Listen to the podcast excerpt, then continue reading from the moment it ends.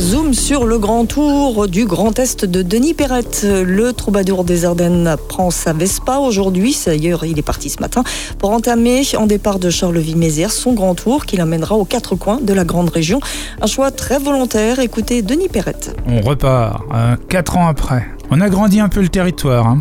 Après le tour des Ardennes, là, je me lance le tour de la région Grand Est. 55 000 km quand même. hein. 5 millions d'habitants.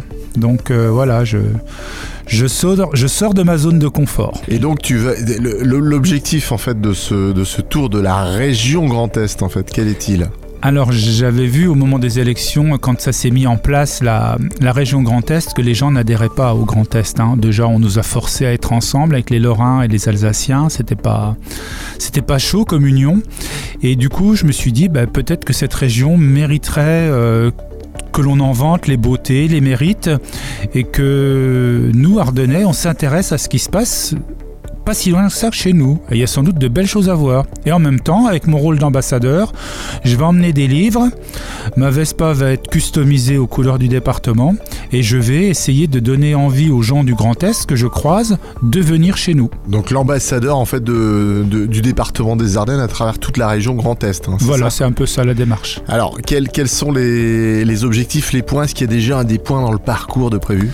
Alors par exemple, j'ai envoyé une cinquantaine de revues de presse par mail et une trentaine par courrier à toutes les agences euh, euh, journalistiques euh, de la région. Et j'ai eu au bas mot une vingtaine de retours.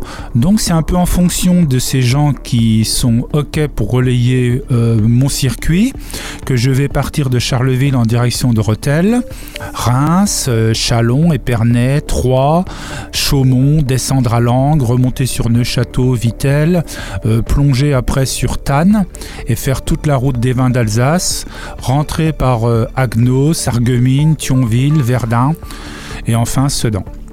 Et comment ça se passe concrètement euh, un périple comme ça en, en Ves- en Vespa?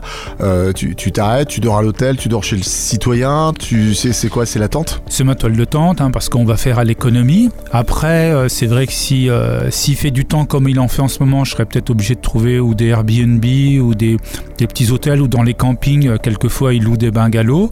Faut que je fasse à l'économie, mais il faut quand même que, que je chope pas la crève et puis que, que je sois pas trempé tous les matins en me réveillant. Quoi. Alors tout ça, ça a un coût évidemment.